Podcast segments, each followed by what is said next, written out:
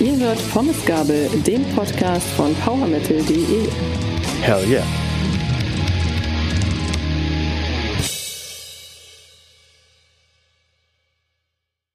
Hallo und herzlich willkommen zu einer neuen Soundcheck-Folge von Pommesgabel, dem Podcast von powermetal.de. Falls ich heute anders klinge als sonst, ich sitze wieder in meinem alten Arbeitszimmer. Ich hoffe aber, Tobi, unser Mischer, der für den guten Sound in all unseren Folgen sorgt ähm, und da alles rausholt, was rauszuholen ist, wird auch hier alles Mögliche rausholen. Alles ihm Mögliche, alles Menschenmögliche. Wir sprechen über den Juni-Soundcheck und das mache ich heute wieder mit Marcel. Hallo Marcel. Hallo Pia. Und mit Frankie. Hallo Frankie. Guten Morgen oder guten Abend, je nachdem, äh, wann ihr gerade diese Folge hört. Wahrscheinlich zum Einschlafen, weil wir so unfassbar Egal. Ähm, wir haben einen Kommentar bekommen zu einer unserer letzten Folgen. Ich glaube, es war zur letzten Soundcheck-Folge. Da, ja, muss Soundcheck gewesen sein. Da hat Daniel geschrieben, ich finde gut, dass ihr auch schwache Alben klar benennt. Viele Reviews anderswo sind mir viel zu positiv. Wenn ich dann in das Album reinhöre, ist diese fantastische Musik überhaupt nicht darauf. Ich habe mich auch gefreut, dass Frankie das Rammstein-Album nicht für so klasse hält. Das wurde überall nur gefeiert und ich habe schon an mir und meinem Musikverständnis gezweifelt, weil ich anscheinend der Einzige auf der Welt war, der es musikalisch zu simpel und unoriginell findet. Vielleicht steckt hinter all der Kritiklosigkeit auch geschicktes Marketing von Plattenfirmen. Möglich. Ich denke mal, wenn also man kriegt ja immer so Pressetexte dazu und die sind natürlich positiv formuliert und wenn man da zu viel draus übernimmt, klingt das Review am Ende vielleicht positiver, als man es eigentlich findet. Auf jeden Fall, Daniel, vielen Dank für deinen Kommentar. Und jetzt gebe ich kurz, bevor wir mit dem Soundcheck anfangen, an Marcel weiter, denn Marcel hat was vorbereitet. Genau, ich habe was vorbereitet. Und zwar möchten wir euch ganz gerne zu einem Gewinnspiel einladen. Und zu gewinnen gibt's die aktuelle Bug Cherry CD Hellbound ähm, in einem schönen Digipack, wie ich finde, ein sehr cooles Album, das vor einigen Wochen erschien. Und wir möchten ganz gerne von euch einfach nur wissen, wie oft das Wort oder die Band Creator in dieser Folge erwähnt wird. Und ihr könnt uns dann gerne die Antwort äh, per Kommentar auf ähm, Spotify beziehungsweise auch auf Instagram zukommen lassen, wie ihr immer wollt. Hauptsache die Antwort ist richtig. Und dann setzen wir uns mit euch in Verbindung und schicken euch die CD. Genau, bei Spotify richten wir eine Frage ein. Da kann man ja jetzt schön Fragen beantworten. Und wenn ihr schon dabei seid, wäre es super, wenn ihr auch gleich eine Bewertung für uns hinterlasst. Genau. Und dann wünschen wir euch viel Glück und fleißig zählen und die Folge am besten bis zum Ende hören. genau. Ähm, der Soundcheck. Ihr habt gehört, jetzt muss ich mal kurz neu rechnen, wie viele Alben ihr gehört habt. Ich glaube, 22 Alben habt ihr durchgehört. Und ähm, es gab keine zehn Punkte. Es waren eins, zwei, drei, vier, fünf, sechs, sieben Redakteure mit dabei. Das Siegeralbum hat einen Durchschnitt von acht Punkten. Da kommen wir auch gleich noch zu sprechen. Mhm. Und das letzte Album knapp über fünf. Also ist ein bisschen mehr Variation jetzt hier drin in den Noten. Ähm, die höchste Note hast du gezückt, Marcel, für den Soundcheck-Sieger. Mhm. Und Rüdiger hat auch nochmal die 9,5 Punkte für die Band Cold gezückt. Drei Punkte gab es einmal von Walter für das letztplatzierte Album und einmal von dir, Frankie, für die Band Ironhawk, über die wir jetzt nicht sprechen. Zwei Bands, über die wir auch nicht sprechen, die aber auch als prominentere Namen im Soundcheck waren, sind Shinedown und Belphegor. Ich muss sagen, ich habe Belphegor damals gehört, als sie das Bondage Go Zombie Album rausgebracht haben und dann habe ich sie irgendwie komplett aus den Augen verloren, aber noch ein paar Mal live gesehen. Einmal auf dem Full Force in der Knüppelnacht. Das hat sich alles so nach hinten verschoben, dass es dann plötzlich schon morgens um vier oder fünf war. War ganz lustig. Also, ähm, wenn man die Band mit ein bisschen Humor nimmt, kann ich auch was damit anfangen. Aber ja, es ist nicht spannend genug, als dass ich sie dann ewig weitergehört hätte. Aber vielleicht gibt's ja da draußen ein paar Belfegor-Fans. Ihr könnt natürlich wie immer den Soundcheck auf unserer Seite euch angucken und da auch mal über die Noten hovern und den ein oder anderen Kommentar lesen, den ein Redakteur da hinterlassen hat, zusätzlich zu der Benotung. Genau, aber apropos Festival, ähm, Frank und ich waren auf dem Rockhard Festival jetzt am vergangenen yes. Wochenende. Ach ja, da war was. Dieses Wochenende und ähm, ja, ähm, hat mich natürlich oder hat uns natürlich sehr gefreut, den ein oder anderen auch Zuhörer zu treffen und insofern, ja, sind wir natürlich auch glücklich, dass wir wieder zu Hause angekommen sind. Ihr seid hoffentlich auch zu Hause wieder gut angekommen und hattet wirklich ein sehr, sehr schönes Festival mit sehr wechselhaftem Wetter. ja, es gab ja, es gab, es gab ja richtig viele Festivals über Pfingsten und das nehme ich jetzt so ein bisschen mit, auch äh, für die Leute, die es noch vorhaben, in diesem Sommer auf weitere Festivals zu gehen. Es ist sehr schön, wieder Menschen zu treffen und einfach wieder abzufeiern und einfach zu guter Musik, zu guter Metal-Musik einfach abzubangen. Und das hat äh, tatsächlich richtig Spaß gemacht und ich kann nur jedem raten, geht wieder auf die Festivals. Das macht Laune und das haben wir alle so vermisst. Und jetzt ist die Zeit da, das wieder nachzuholen. Ja, das ist wahr. Ich war auf einem Konzert immerhin bei Electric Callboy in Hannover am 14. Mai und das war auch großartig. Also einfach Live-Musik wieder zu erleben ist wunderschön. Ähm, da waren aber auch 5000 Leute, also es waren, glaube ich, mehr Leute als auf so manchem Festival rumspringen. Von daher, ja, hat es schon ein ordentliches Feeling gehabt. Sprechen wir über den Soundcheck. Gerne. Wir sprechen über den fünften Platz. Wir haben zwei dritte Plätze, dann natürlich Platz zwei und eins und dann ja die drei letztplatzierten Alben. Wir fangen an mit einer Band, ähm, von der ich nicht gedacht hätte, dass sie ja so hoch einsteigt in, in dem Soundcheck. Und zwar ist das Municipal Waste auf der 5 mit dem Album Electrified Brain, das am 1. Juli rauskommt. Und Municipal Waste kennt man wahrscheinlich, spielen so ja, Hardcore, Punk, Metal, sowas in der Richtung. Ähm, ich hatte die mal interviewt, damals noch für Metal 4. Und da haben sie erzählt, dass sie komplett alles selbst machen. Also T-Shirt-Design machen sie selbst und keine Ahnung, Versand, den ganzen Kram, alles drumrum. Ähm, macht die Band alleine. Und ja, ich denke, es ist immer noch so und finde das ziemlich bemerkenswert. Municipal Waste kommen aus den USA. Es gibt sie seit dem Jahr 2000. Und Electrified Brain ist das siebte Album nach dem 2017er Slime and Punishment. 14 Tracks sind drauf. Ich habe mir mal dieses Artwork angeschaut. Kann euch nur empfehlen, macht es auch. Es ist ziemlich cool. Es ist so ein so ein Kopf, wo eine E-Gitarre durchgeschoben wurde, glaube ich. Also ja, ist ein gelungenes Artwork und es gab zweimal neun Punkte. Einmal von Michael und einmal von dir, Marcel. Aber wir fangen mal an mit den siebeneinhalb Punkten von Frankie. Ja, das Album Artwork ist grandios, wie alle äh, Artworks dieser Band überhaupt. Ich vergleiche die immer so ein bisschen mit der mit dem deutschen Pendant Stage War die sich ähnliche Mühe geben, knallbunte äh, Cover herzustellen. Also wenn die tatsächlich schon 22 Jahre auf dem Markt sind, das merkt man dieser Band überhaupt nicht an. Also das ist äh, das ist Musik von Leuten, die vielleicht selber gerade mal 22 Jahre alt sind. Also das ist unglaublich. Man möchte eigentlich immer mithüpfen und Songs über drei Minuten ist der Band, äh, glaube ich, ein ganz, ganz großer Gräuel. Ich glaube, ein Song ist da drauf mit drei Minuten, zwei Sekunden. Alle anderen sind weit unter der drei Minuten Grenze. Ich glaube, seit, seit gefühlten Äonen, also seit über 20 Jahren, zieht diese Band diesen Stiefel einfach nur durch und bemerkenswert. Also ich kann also, wenn ich eine, eine, eine Platte von Municipal Waste habe, kann ich eigentlich im Prinzip aus dem Stegreif die siebeneinhalb Punkte ziehen. Da mache ich nichts falsch. Das ist einfach so deren, deren Level. Ich höre die jetzt nicht ständig durch, aber ich finde diese Musik, die sie machen, eigentlich sehr, sehr aufregend und kurzweilig auch, ohne dass da jetzt großer äh, Nachhaltigkeitseffekt bei mir persönlich entsteht. Aber ich finde es gut, ich finde es locker, ich finde es fluffig. Äh, Ten Cent Beer Night, das ist auch ein Song, der aus, äh, aus dem Tankard-Sortiment hätte stammen können.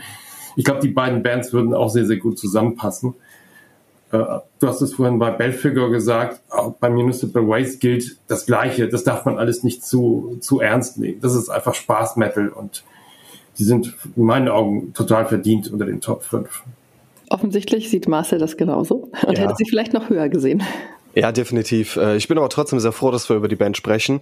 Ich liebe Municipal Waste. Ich liebe diese Band einfach. Ähm, angefangen hat diese Liebe quasi vor genau zehn Jahren, als ich ähm, auf dem Wacken Open Air die äh, Massive Aggressive mir geholt habe und quasi dieses Album mit knapp 29 Minuten auf Dauerschleife auf der Rückfahrt vom Wacken Open Air nach Griffenbruch dann gehört habe. Also es waren dann über zehn Durchgänge, zwölf, dreizehn Durchgänge, ich weiß es nicht, aber ich war auf gut Deutsch gesagt so drauf. Und die Band hat so gebockt und es hat einfach nur unfassbar viel Spaß gemacht, mit dieser Musik, mit diesem Crossover Thrash Metal ähm, über die Autobahn zu fahren. Also von daher würde ich eher von der Bezeichnung Hardcore Punk weggehen und äh, Unicycle Waste dann eher in Richtung Crossover Thrash Metal ziehen, die beispielsweise auch ihre Einflüsse in Suicidal Tendencies geholt hat. Aber ähm, ja, im Grunde genommen ähm, spricht die Band, sprich, sprechen die Artworks und spricht auch die Geschwindigkeit und die positive Aggressivität auf dem Album für sich. Also das, das Tempo fetzt eben alles weg. Ähm, jedes einzelne Überschallriff, äh, jede noch so chaotische Double Bass Attacke, ähm, jeder noch so vehemente Forester Scream ist ein Treff, ist ein kräftiger Tritt in den Arsch und äh, die die Platte ist einfach dreckig, die ist laut und die ist geil. Die letzten Alben, die haben mir allesamt sehr sehr gut gefallen, Electrified Brain natürlich auch und generell ballert das Album von von vorn bis hinten. Die einzelnen Crossover-Hymnen, die die machen Bock und ähm, auf jede noch so versiffte, verschwitzte Kloppshow. Und ich habe sie damals, ich glaube, es war 2016 im MTC in äh, Köln gesehen, auch ein recht cooler Schuppen und die haben Köln komplett abgebrannt. Mir persönlich gefällt es sehr gut, dass sie die Live-Energie auch auf Platte bringen und ähm, so Doppelabrisskommandos wie The Bite und High Speed Steel oder das schlichtweg obergeile Demoralizer, und Crank the Heat, das, die verwandeln einfach das heimische Wohnzimmer in Schlachtfeld erster Güte. Und insofern getreu dem Motto, ein bisschen Dreck ist nie verkehrt, verschmelzen in Virginias finest Crossover-Helden. Diese äh, 10 Cent Beer Night Message mit, äh, mit unfassbar viel Spielfreude, mit Geschwindigkeit, mit der Gewissheit, dass sich Waste und Co. einfach seit äh, 22 fucking Jahren treu geblieben sind. Warum sollte auch Electrified Brain erwachsen werden, wenn, wenn das Bier immer noch so gut schmeckt, wenn man den Mutanten von damals auch immer noch so herrlich den Kopf absäbeln kann und dieser Crossover Thrash immer und immer wieder bockt, bis ihm die Nähte platzen. Und insofern Electrified Brain ist ein geiles Album. Passt wahrscheinlich dann auch zum Festival Sommer sehr gut. Absolut. Auf der 3, die 3 ist ja geteilt, haben wir die Band Sayer oder Sauer, wie auch immer man sie aussprechen mag. Ich spreche kein traditionelles Schottisch, da kommt. Warum denn nicht? Glaube ich, ja. oder Gälisch, ist das Gälisch? Ich glaube, ne? Egal. Ja, das ähm, ist Gälisch tatsächlich. Okay dann spreche ich kein Gälisch. Ähm, die sind mit ihrer mit ihrem Album Origins auf dem dritten Platz gelandet. Ähm, das Album kommt am 24. Juni raus und die Band spielt ja so Post-Black Metal, würde ich jetzt mal sagen, besteht nur aus einem einzigen Mitglied, nämlich Andy Marshall. Und der hat dieses Projekt ähm, 2012 äh, gegründet. Es ist bereits das fünfte Album dieses Projekts. Der Vorgänger Forgotten Paths kam im Jahr 2019 raus. Und wie sich das für Post-Black Metal gehört, sind da auch nur sechs Tracks drauf mit einer entsprechenden Spielzeit. Ich war ein bisschen überrascht, dass ihr das beide scheinbar ganz gut fandet. Ihr habt beide achteinhalb Punkte vergeben. Marcel, ist es der richtige Entspannungsgrad oder ist es gar nicht so ruhig, wie ich jetzt vermute? Mhm. Schwierig. Also ich muss auch erstmal ein bisschen weiter ausholen, weil ich dem Vorgänger ähm, auf jeden Fall Unrecht getan habe. Denn im Zuge der Origins habe ich die Forgotten Past noch einmal gehört, also das Vorgängeralbum. Und ähm, jetzt ging das Album wesentlich flüssiger durch als im Februar 2019. Und ich finde generell, dass dieser schottische Pathos, dieses Braveheart-Feeling sehr gut äh, mit dem atmosphärischen Black Metal verschmelzen kann. Und ähm, mit diesem Folklore-Charme kommt, kommt das Schwarzmetall sehr, sehr gut rüber. Diese One-Man-Army auf Origins ist angenehm gewaltig und äh, mit einem sehr guten Sound versehen. Die, die Songs auf dem Vorgänger die wurden damals, zumindest habe ich das damals so ein bisschen in Verbindung gebracht, die wurden einfach viel zu künstlich in die Länge gezogen. Die waren schlichtweg nicht abwechslungsreich genug, um der Platte mehr Aufmerksamkeit zu schenken. Doch Origins glänzt schon allein in Sachen Optik, ähm, wenn man sich dieses fabelhafte, mystische Artwork anschaut. Die Songs sind alle so im sechs bis neun Minuten Bereich, also keine ausufernden, aber sich stetig wieder und sich stetig wiederholenden Passagen, sondern Andy Marshall, der Alleinunterhalter, kommt sehr gut und geschmackvoll auf den Punkt ähm, verleiht den Songs aber dennoch sehr viel Ausdruck und Entfaltungsmöglichkeiten. Und generell hat der Songs entworfen, alleine eingespielt, gesungen und wurden eben nur durch einen Session Drummer und durch weibliche Vocals unterstützt. Und das ist aktuell eine sehr spannende und musikalische Reise durch ein finsteres, aber durch und durch erhabenes und vor Pathos nur so strotzendes Schottland. Es kommt ein tolles Feeling auf. Ähm, allein bei Call of the Carnix, ähm, das ist ein Song, der das Tor mit recht traditionellem Oldschool Heavy Metal Charme und mit einigen schwarzmetallischen Anleihen öffnet und schon zu Beginn einen sehr tollen Aura-Umhang um den Hörer hüllt der damit vorne einen, vor allem in den Vocals, sehr abwechslungsreichen Song bekommt. Es gibt sehr tolle Melodiebögen, äh, die dann ins Volkische übergehen.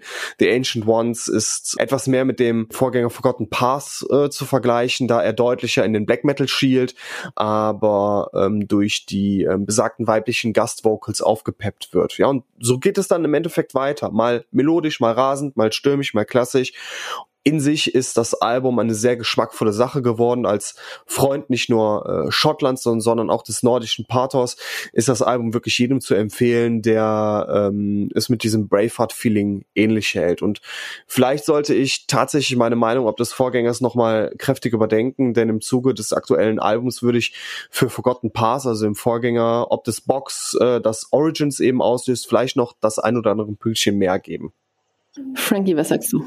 Ähm, ich muss Marcel insofern recht geben. Ich bin riesen Schottland-Fan und ich habe schon mal eine Tour durch die Highlands gemacht. Und das kann ich durchaus nachvollziehen, weil man diese Musik in diesen hervorragenden Landschaften einfach nur äh, genießen kann. Zum Album selbst, äh, als ich diesen Manowar-lastigen Bass-Einstieg beim ersten Song gehört habe, da, da habe ich eigentlich ganz, ganz Schlimmes geahnt. Aber der äh, der gute Andy Marshall hat da mit diesen Comedy Kings des Metal Gott sei Dank wenig gemeinsam.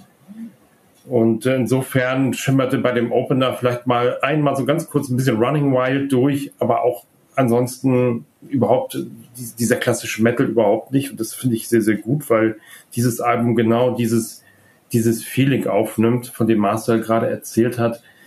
Das ist ein Guss, das ist einfach eine, eine durchgehende Chemie, die in diesem Album sehr, sehr gut zusammenpasst. Auf, über die ganze Spielzeit geht es so ein bisschen, äh, geht so ein bisschen bergab am Schluss. Aber wenn man dann solche Songs hat wie, wie Aurora, so eine, so eine absolute massive Epikwand, das gehört eigentlich in jede Sammlung von einem Moon Sorrow-Fan oder von Bands dergleichen. Diese Band ist absolut eine Band, die in das Rooster von Season of Mist von dem Label passt. Und insofern äh, habe ich verdient diese siebeneinhalb Punkte gezogen, weil ich, das passt genau und äh, ich finde es eigentlich ein ziemlich gutes Album. Den dritten Platz teilen sich Saur mit der Band Protector und dem Album Excessive Outburst of Depravity, das am 1. Juli rauskommt. Und ich hole ein bisschen aus in der Bandgeschichte. Wir haben es hier erstmal mit Death Thrash Metal zu tun. Die Band wurde 1986 in Wolfsburg gegründet und dann aber 2011 in Stockholm neu gegründet. Das einzige verbliebene Mitglied ist Martin Missy. Und jetzt auf dem neuen Album sind elf Tracks drauf. Es ist das 14. Album, ähm, das nach 2019 Summon the Hordes rauskam. Es gab zwischendurch aber noch mal ein paar Demos und Split-LPs. Und ja, hier ist auch zweimal die neun gezückt worden. Irgendwie bist du mit Michael gerade richtig eng, Marcel. Ja, ich merke das schon. Der hat nämlich sehr ähnlich bewertet wie du und eben auch hier die neun Punkte vergeben, so wie du auch. Und ähm, Frankie, bei dir sind es sieben gewesen. Wie klingt denn Excessive Outburst of Depravity? Also erstmal, äh, wir haben ja neben Municipal Waste und Creator jetzt hier, glaube ich, noch mehr Thrash Metal Bands in den Top 5, oder? Sind Creator dabei? Hm, wer weiß schon, ob Creator dabei sind. Ich weiß es gar nicht. Äh, aber eigentlich gehören Creator dazu. Und ich lasse mich überraschen, ob die noch äh, in den Top 5 auftauchen. Protector, ja, es ist äh, im Prinzip gefällt es mir, wie die die Sache angehen. So großes Rumeiern ist ja nicht die Sache dieser Band. Also von der ersten Sekunde an wird hier Vollgas gegeben. Kein langes Intro und keine, keine Spannung, sondern einfach nur gleich puff, rein in die Rübe. Äh, Finde ich gut. Keine Experimente, keine Kopie der großen Helden, keine Kompromisse, sondern einfach nur pure Energie. Man wird da förmlich mitgerissen und in den, den Abgrund gezogen. Sicher ist es nicht mehr die gleiche Wolfsburger Band, die damals äh, mit Golem fast in die Liga der allerersten Garde de, des deutschen Thrash Metals aufgestiegen wären. Zusammen mit Creator? Ja, und mit Tankard vielleicht, Sodom, Destruction. Da hat nicht viel gefehlt damals, ich kann mich erinnern. Aber es hat dann halt doch nicht gereicht und letztendlich ähm, ist es aber gut, dass die wieder da sind, denn das, was sie bringen, ist einfach sehr aggressiv. Und wenn man einfach mal vor Wut irgendwas zerstören möchte oder halt auch irgendjemanden anschreien möchte, dann kann man stattdessen einfach mal die Protector hören. Das sollte dann reichen. Ist eigentlich ein gutes Heilmittel, wenn es dann mal zu Aggressionsabbau dienlich ist. Es ist äh, kein Meilenstein der Musikhistorie, aber durchweg für eine Lärmbelästigung im Stadtpark gut. So zum Rentner verjagen oder so. Marcel.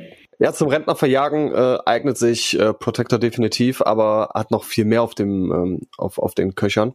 Excessive Outburst of Depravity. Ist, ist ein super geiler Titel, aber generell ist das Album auch ein sehr, sehr geiles Thrash Metal Album.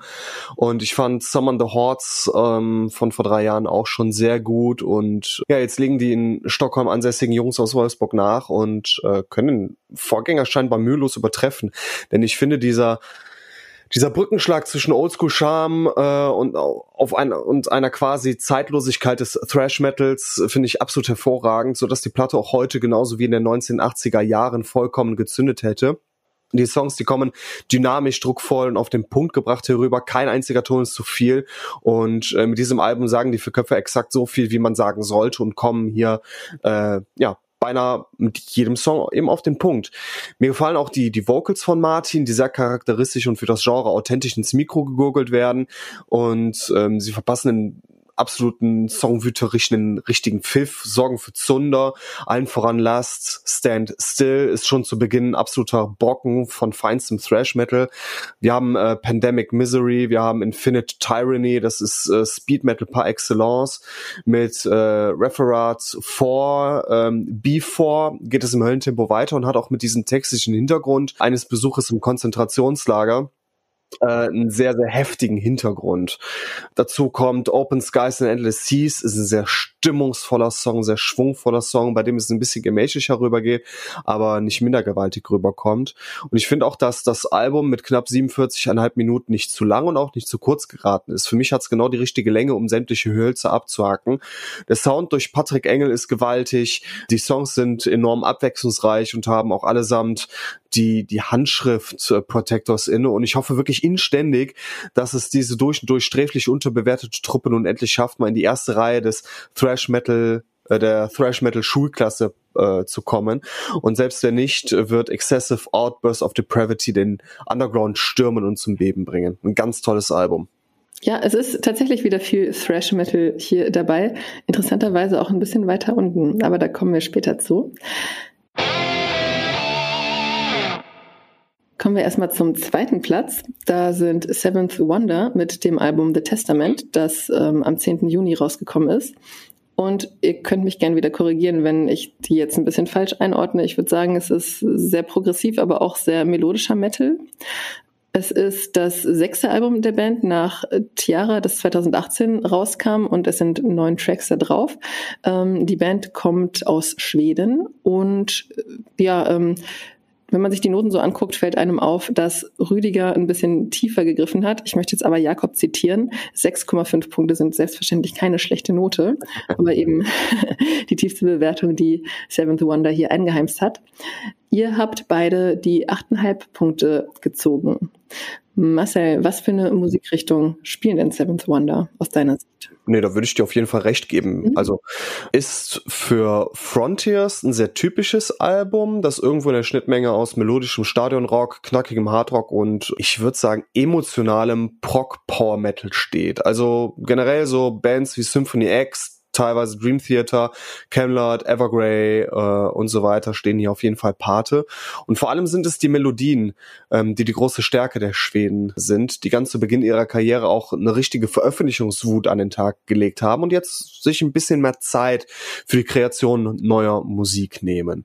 Ähm, doch so oder so ist Testament ein tolles melodisches Album geworden, das auch hervorragend in diesen Sonnenschein des Junis passt und ich auf dem Weg an die Nordsee vor zwei Tagen auch rauf und runter gehört gehört habe. Mich hat Tiara, der Vorgänger also, ob seiner Verschachtelung so gar nicht packen können.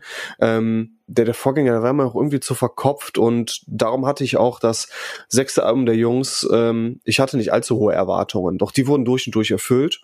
Ähm, die Melodien packen mich, die sind catchy, die entfalten auch in bestimmten Situationen ihre komplette Wirkung, kommen auch, genauso wie bei Protector, auf jeden Fall auf den Punkt und wirken bei knapp 52,5 Minuten auch nicht ganz so langatmig wie auf dem Vorgänger.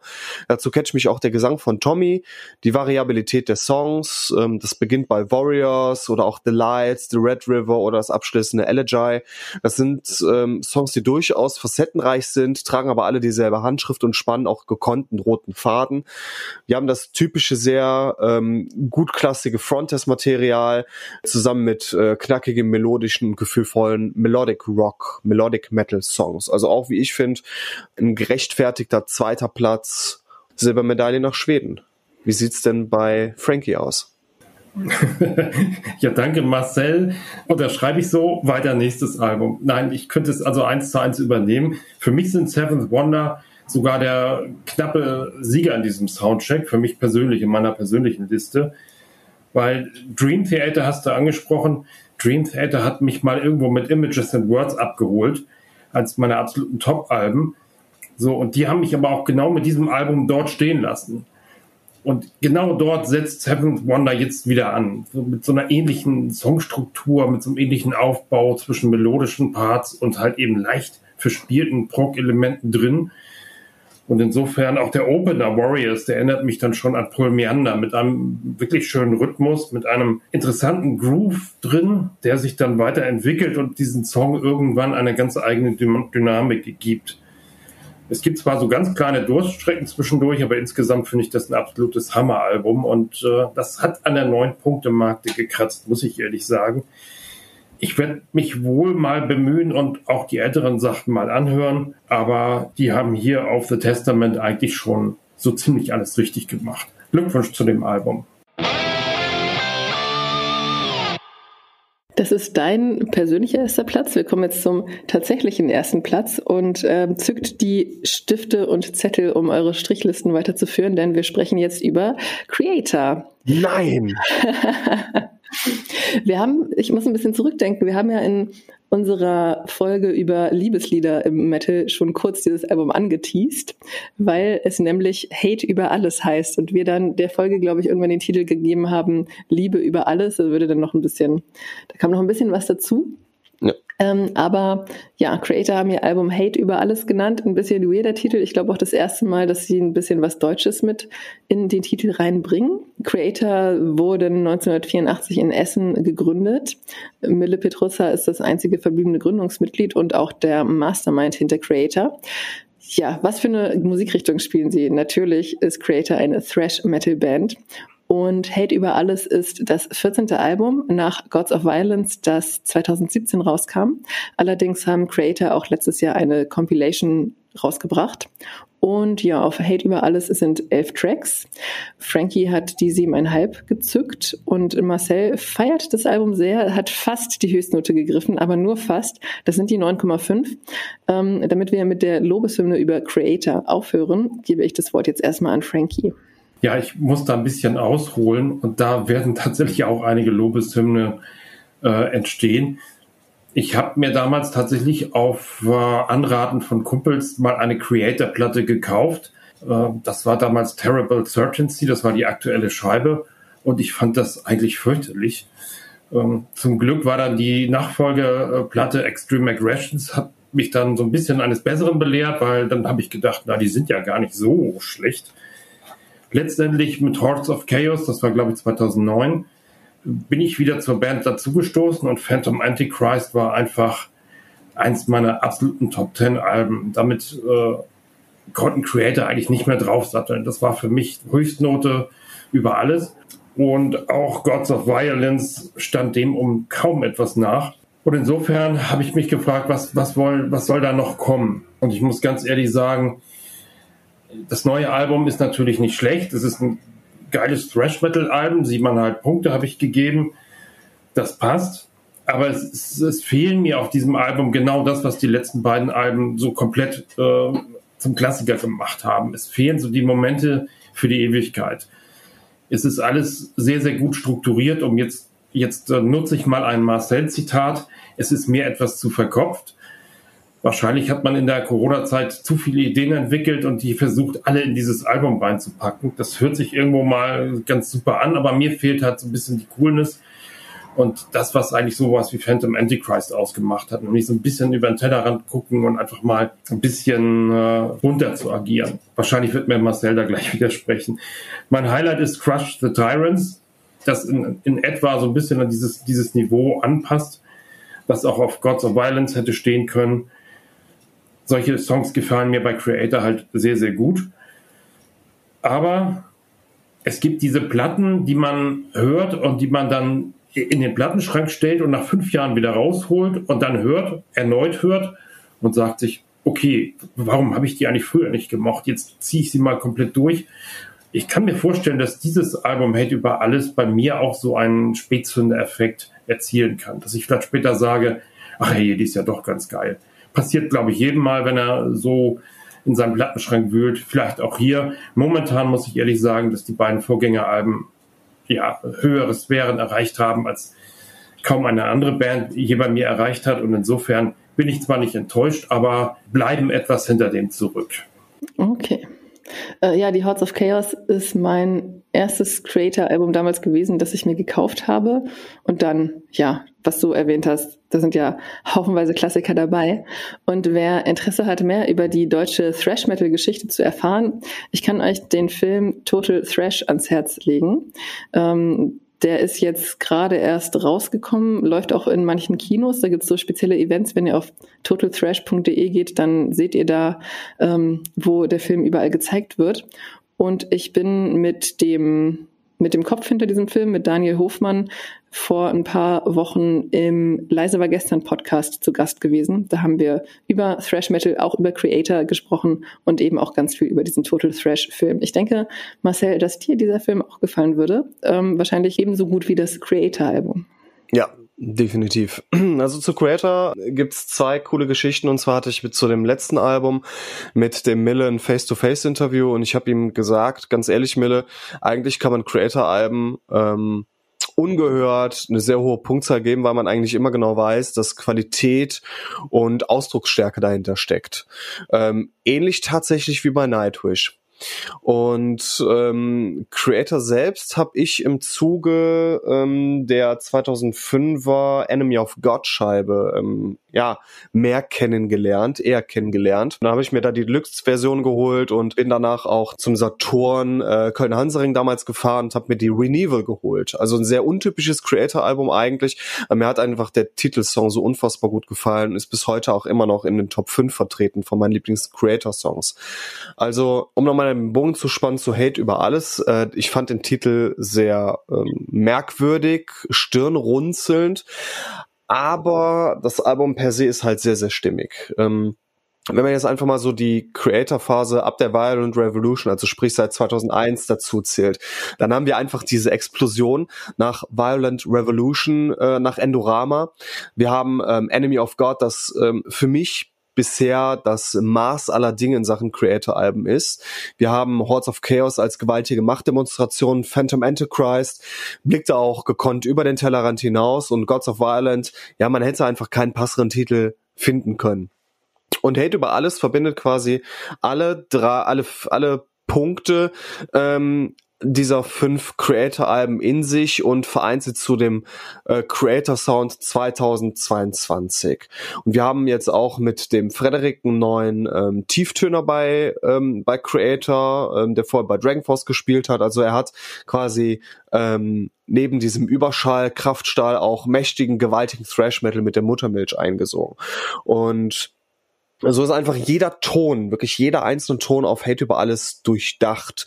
Und Creator agiert einmal mehr wie ein schwarzer Uhrwerk, Mille brüllt sich die Seele aus dem, aus dem Leib und haut uns mit sehr, sehr höllischen Riffs reihenweise ähm, die, die Trommelfälle kaputt und Ventor ist auch äh, nach wie vor ein unfassbar guter Schlagzeuger und äh, Sammy ist ein Meister des, des äh, der, der Gitarrenlicks. Also ganz, ganz großartig, welche Musiker da am Werke sind und manchmal bemängel ich einfach, dass Musiker einfach ihre Möglichkeit nicht ausspielen. Anders als bei Creator, da gehen sie wirklich bis zu ihrem Zenit und bringen auch das zu Papier, was ihr ja, Lebenslauf eigentlich von sich gibt. Und wir haben auf Hate über alles wirklich erste Sahne Thrash Metal äh, ein Höllentempo, Geschwindigkeit, auch äh, zur sehr großen Freude von Physiotherapeuten, die vor lauter schmerzenden Nacken definitiv nicht arbeitslos werden. Und allein dieses ausgekoppelte Titelstück gleicht einer Explosion, ein vorbildliches Schlachtfest erster Güte, das dank tollem Refrain und diesem dramatischen Sergio Corbucci is Dead Italo-Western-Intro auch sehr gut live zünden wird. Ähm, Kill of Jesus, Conquer and Destroyed, das sind quasi die Aha-Effekte auf dem Album. Ähm, wir haben Crush the Tyrants, was eventuell vom Tempo her so ein bisschen gemäßigter ist, aber eher dem klassischen Heavy Metal sehr nahe kommt. Wir haben das äh, auch ähm, ausgekoppelte Strongest of the Strong, Become Immortal, das sind absolute Brecher mit sehr geschmackvollen Chören, allerhöchstes Niveau. Mit äh, Sofia äh, Portanetz haben wir auch einen Gastbeitrag zu einer Creator-Scheibe, die äh, dem Album eine sehr, sehr geschmackvolle Note mit, mit äh, reinbringen kann äh, bei, Midnight, bei Midnight Summer weiterhin so ein Aha-Effekt, der mir unfassbar gut gefällt. Also wir haben einfach nicht nur diesen Lupenrein auf die Fresse Thrash Metal, sondern auch sehr, sehr viele Überraschungsmomente, ähm, für die auch Creator nach äh, fast 40 Jahren immer noch nicht äh, zu schade sind. Die letzten drei Songs dieses Boywerks, also Demonic Future, drückt noch einmal das Gaspedal bis zum Anschlag durch. Pride Comes Before the Fall, weiß ob äh, mehrmaligem Durchlauf definitiv zu gefallen und bringt auch so ein gewisses düster Flair mit in die Scheibe. Und letztendlich Dying Planet könnte aktueller nicht sein und verleiht diesem Album einen nicht äh, minder gewaltigen und epischen Abschluss. Also ich bin das erste Mal durch dieses Album gegangen und musste danach erstmal durchschnaufen und ich wusste ganz genau, okay, hier rollt wieder einmal etwas sehr, sehr Gewaltiges an und trotzdem, trotz dieser ganzen Lobeshymnen kann ich dieses Album nicht mit Enemy of God gleichsetzen, weil dieses Album einfach einer, einer Blaupause des Thrash Metals für mich äh, diente und trotzdem kratzt Hate über alles ganz, ganz knapp an der 10-Punkte-Marke. Vielleicht lässt sich der innere Marcel auch in den nächsten Wochen und Monaten noch zu dieser Höchstpunktzahl verleiten. Das äh, wird Zeit zeigen. Lange Rede, kurzer Sinn, Creator war Creator, ist Creator, bleibt auf immer Creator, auf seine Pappenheimer im Thrash Metal kann man sich auf jeden Fall verlassen. Und die tosenden Blitzeinschläge des, äh, der, der, der deutschen Aushängeschilds, wenn es um Thrash Metal geht, sind auch 222 sehr, sehr heftig und positiv überraschend. Menge Ausrufezeichen, viele Aha-Effekte, viele Machtdemonstrationen, ähm, Hate über alles. Zumindest äh, Enemy of God kann da noch ein bisschen vom Thron schauen, aber Hate über alles kratzt da sehr an der äh, in dieser in dieser Diskografie von Creator am Klassikerstatus, wie unsere Albumbewertung sagen würde. Ja, kratzt am Klassikerstatus definitiv. Mhm. Ähm, herzlichen Glückwunsch an Creator nach Essen zum Sieg in diesem Soundcheck. Und herzlichen Glückwunsch dazu, dass ihr auch Teil unseres Gewinnspiels seid. genau.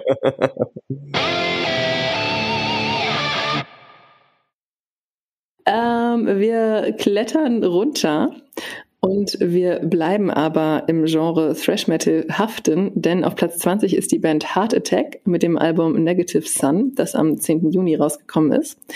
Die Band kommt aus Frankreich, 2006 gegründet und es ist das dritte Album nach dem Vorgänger oder das rauskam nach The Resilience 2017. Ähm, zehn Tracks sind auf Negative Sun drauf und Frankie hat die sechseinhalb gezückt. Marcel, bei dir waren es immerhin acht. Ähm, liegt vielleicht auch so ein bisschen daran, dass es dein oder eines deiner bevorzugten Genres ist. Ja, Absolut.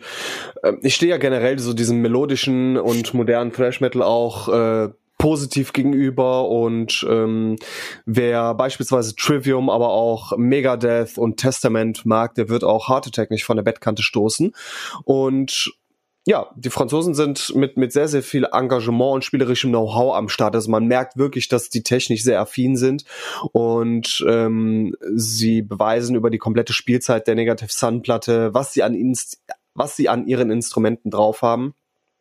Ich kenne ähm, das Vorgängeralbum nicht, ähm, aber Negative Sun macht auf kurz oder lang echt viel Bock, so dass man das äh, Vorgängeralbum definitiv mal antesten könnte. Und hier und da ein paar Choransätze, ein sehr cooler Groove. Ähm, die eine oder andere Hymne ist auch mit dabei und äh, tatsächlich erinnert mich Heart Attack so vom Spirit her äh, an Trivium, als ich sie im Vorprogramm zur Iron Maiden damals gesehen habe, zur A Matter of Life and Death Tour. Und vor allem sollte auch das facettenreiche Drumming einmal genannt werden, da es diesem Album sehr viel Pep verleiht. Und ob Heart Attack ähnlich wie Trivium durch die Decke gehen, wird sich zeigen, doch aktuell macht Negative Sun recht wenig falsch.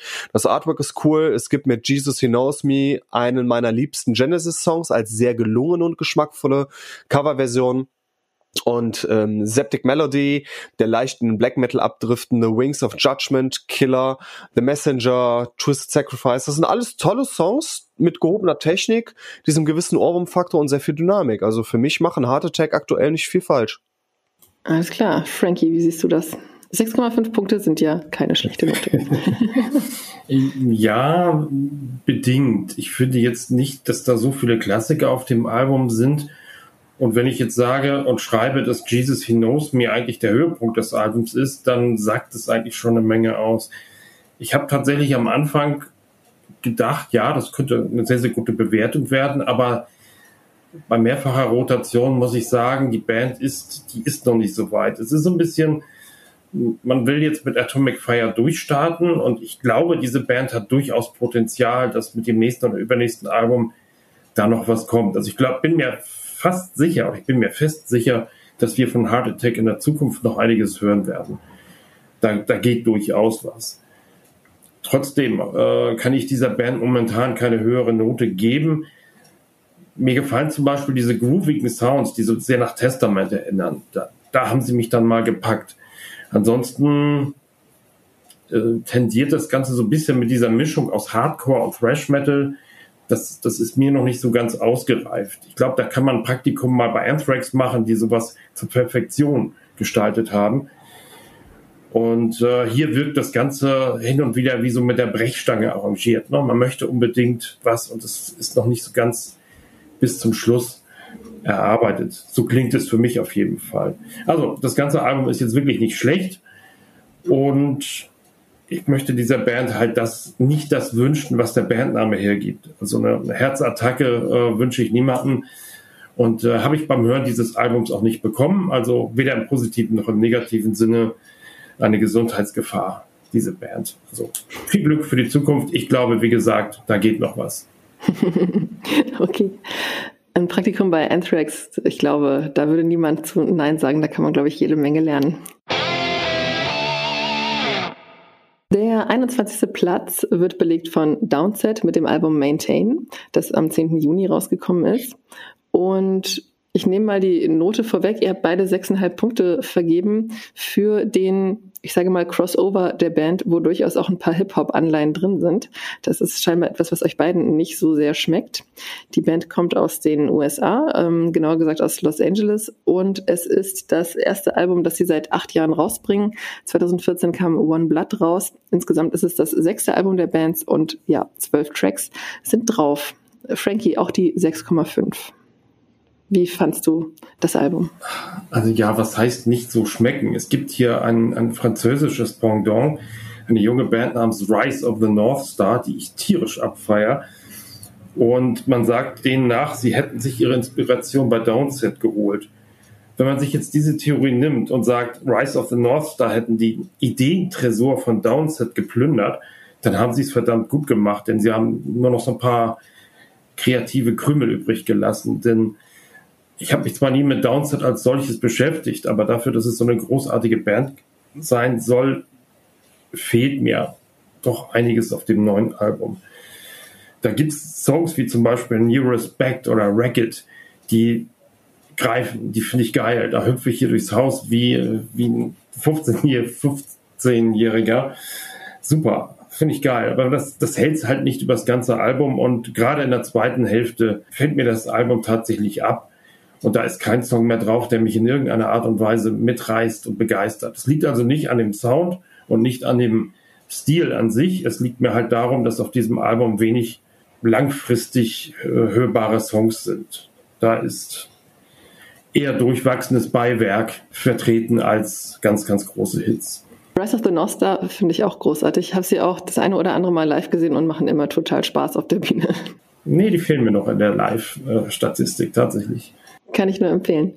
Marcel, was sagst du zu Downset? Das ist eine Band, mit der ich mich im Vorfeld noch überhaupt nicht beschäftigt habe.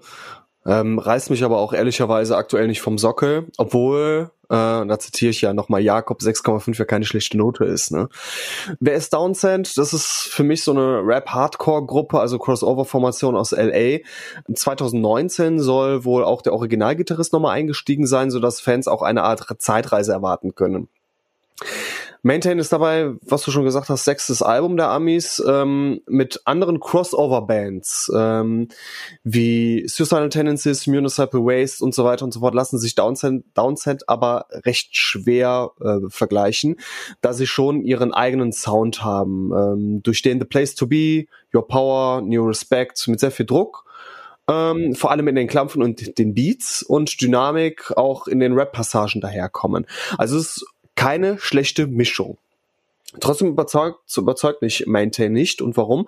Ähm, weil sich zwischen diesen starken Songs, und da sollte auch Won't Forget genannt werden, auch sehr viel Mittelmaß versteckt, das überhaupt nicht zünden mag und eher als Füllwerk dient. Klang, offensivere Parts und ähm, dieses Motto, habe Mut, dich deines eigenen Verstandes zu benutzen, die gefallen mir. Und Downside hat Courage, ähm, so, so die eigene Duftmarke durchzusetzen. Die ersten Alben der Downset, äh, Diskografie, also Do We Speak a Dead Language und Check Your People, die sollen ähm, doch ein bisschen mehr mein Metier sein. Und aktuell ähm, würde ich zwar in diese Alben reinhören, aber Maintain ist jetzt nicht so dieser dieser dieser Push, äh, auch die Motivation reinzusetzen. Für mich gibt's einfach auf diesem Album zu viel, zu viel Filmmaterial, das sich leider nicht in die Waage, in der Waage hält zwischen äh, Hits und Ha-Momenten.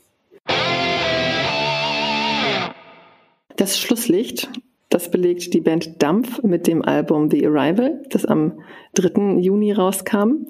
Und wir haben es hier zu tun mit, ich sage mal, Gothic Metal, da kann man es vielleicht so grob einordnen. Es ist das Debütalbum der Combo und es sind elf Tracks drauf.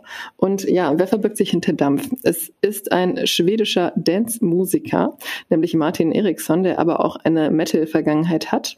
Er war in den Speed-Metal-Bands Maninia Blade und Hexenhaus aktiv. Und hier ähm, ist er für die Vocals verantwortlich unter dem Pseudonym Atron. Es sind ein paar andere Musiker dabei, die unter anderem bei Bathory aktiv gewesen sind, Amon Amarth und Sabaton oder noch aktiv sind. Ähm, und Dampf mischen Metal-Melodien mit Pop. Dazu passt jetzt auch, dass die Band aus einem Schlagzeuger, nämlich Christian Lundquist, einem Keyboarder Jonas Tegel und ansonsten ja drei Vokalisten besteht, eben Martin Eriksson, und dazu noch Björn Akesson, der für die Growls verantwortlich ist und Olivia Turn ist auch noch für die Vocals verantwortlich. Was dabei herausgekommen ist, kann man sich ja jetzt schon anhören. Ihr habt tatsächlich noch relativ weit hochgegriffen in der Benotung, nämlich Frankie siebeneinhalb und Marcel, du hast sieben Punkte vergeben. Genau. Die Mischung ähm, aus harten Industrial Sounds und Rammsteineske Riffs ähm, und ähm, diesen eingängigen Pop-Melodien und Synthi-Tanzeinlagen, die ist jetzt vielleicht nicht so mega abstrus, ähm, wie sie vielleicht klingt. Denn wenn sich finstere Kälte und ähm, frohlockende, warmherzige Fröhlichkeit so gegenseitig die Spielbälle, Spielbälle zuwerfen, klar, der Die Hard Metal Fan, der kann dann auch schon mal mit den Augen rollen und äh, beim Bandnamen Dampf und Titeln wie Steinhaufen oder Goemi ähm, die Hände vors Gesicht werfen und über das The Arrival Debüt als Ganzes nur lachen. Aber man sollte dieser Musik offen gegenüberstehen. Und wenn man, wie ich und wie du auch, Pia, in frühester Kindheit dem Eurodance verfallen war, ich meine, Grundschule, 90er Jahre, um Gottes Willen. Und ähm, trotz dieses Herzschlags für wahren Metal, diese frühe Stunde nach ein paar Bierchen und Jägermeister auch heutzutage noch auf so mancher Fete noch den, den Eurodance abfeiern kann, dann sind Dampf eine alles andere als gänzlich misslungene Angelegenheit. From the Eternity oder Twilight Eyes, die zeigen eben, dass diese Mischung aus äh, metallischem, aber auch tanzbarem und äußerst eingängigem Material funktionieren kann. Es gibt natürlich auch Songs wie Winterland oder The Other Side, die sind vorhersehbar wie die Gezeiten aber die sind catchy und die die gehen sehr schnell ins Ohr. Und auch bei The Who Am I, ähm, da lohnen sich auch die Blicke auf die Lyrics. Und es gibt auch nicht allzu abwegige Vergleiche zu Euro-Metal-Bands wie beispielsweise Rhapsody auf was auch immer, Stratovarius auf tanzbaren Industrial-Faden. Und ähm, jeder, der sehr, sehr offen einfach neuen Einflüssen, neuer Musik gegenübersteht, könnte Dampf einfach mal antesten sich vom Bandnamen, sich auch eventuell von dieser Historie des Protagonisten nicht abschrecken lassen, dann könnte man auf Songs treffen, die gar nicht mal so schlecht sind. Okay. Es klingt auf jeden Fall spannend. Ähm, ihr habt aber das höchste gegriffen, was hier benotet wurde. Michaels und deine Wege trennen sich hier tatsächlich, denn er hat nur fünf Punkte vergeben. Das niedrigste hatte ich eingangs schon mal gesagt, drei Punkte von Walter. Dann haben wir noch dreieinhalb Punkte von Peter, vier von Raphael und tatsächlich hat Rüdiger sonst noch äh, relativ, also zumindest über der Fünf-Punkte-Marke bewertet mit fünfeinhalb Punkten. Frankie, du hast mit den siebeneinhalb damit auch die höchste Note, ja, vergeben. Ich glaube, Marcel und ich haben uns über dieses Album schon ganz kurz beim Rock Hard Festival unterhalten, dass wir es beide gar nicht schlecht finden. Und als jetzt die Liste rauskam, die für uns jetzt maßgeblich für diesen Soundtrack ist, da habe ich echt gestaunt, wie Dampf letzter. Also ich war wirklich, äh, ja, nicht entsetzt, aber ich finde das Album nämlich auch sehr gut. Es ist so ein bisschen wie der Eurovision Song Contest, wo man eigentlich damit rechnen muss, dass Deutschland immer letzter wird, auch wenn andere Beiträge vermutlich noch nicht mal das Niveau, also noch nicht mal das Niveau hat, was Deutschland hat, nämlich noch schlechter. Aber wir werden trotzdem immer letzter. Und so habe ich das Gefühl hier bei Dampf gehabt. Ich fand auch in diesem Soundtrack wesentlich schlechtere Beiträge, über die wir leider auch nicht sprechen. Musik von Dampf mal so eine ganz persönliche Genrebezeichnung gegeben. Ich würde das Dark Schlager nennen. Es hat tatsächlich irgendwo so diesen Pop-Appeal und so ein bisschen diesen, diesen Rock, was das, was Him eigentlich mal Ende der 90er angefangen haben mit Join Me in Death. Das ist, glaube ich, das ist immer noch die Hymne aus dieser Musikrichtung. Da kommen Dampf natürlich noch nicht ran. Razor Blade Romance war damals ein absolutes Überalbum. Dennoch muss ich sagen, auch das, der Song zum Beispiel, wo Johann Heck dann einfach mal mitsingt, passt ganz gut. From the Eternity ist eine schöne tanzbare Rockhymne. Und man merkt, dass hier erfahrene Leute am Start sind, die das Ding eigentlich ganz sicher durch die Produktion schaukeln. Es war alles ein bisschen befremdlich, weil eben so Dancefloor-Elemente für viele Menschen im Heavy Metal einfach nicht dazugehören oder umgekehrt. Aber ich denke, antesten sollte man Dampf auf jeden Fall. Ich persönlich äh, finde es ganz okay. Es klingt auch mega spannend, was ihr so erzählt. Ich werde auf jeden Fall mal reinhören bei Dampf.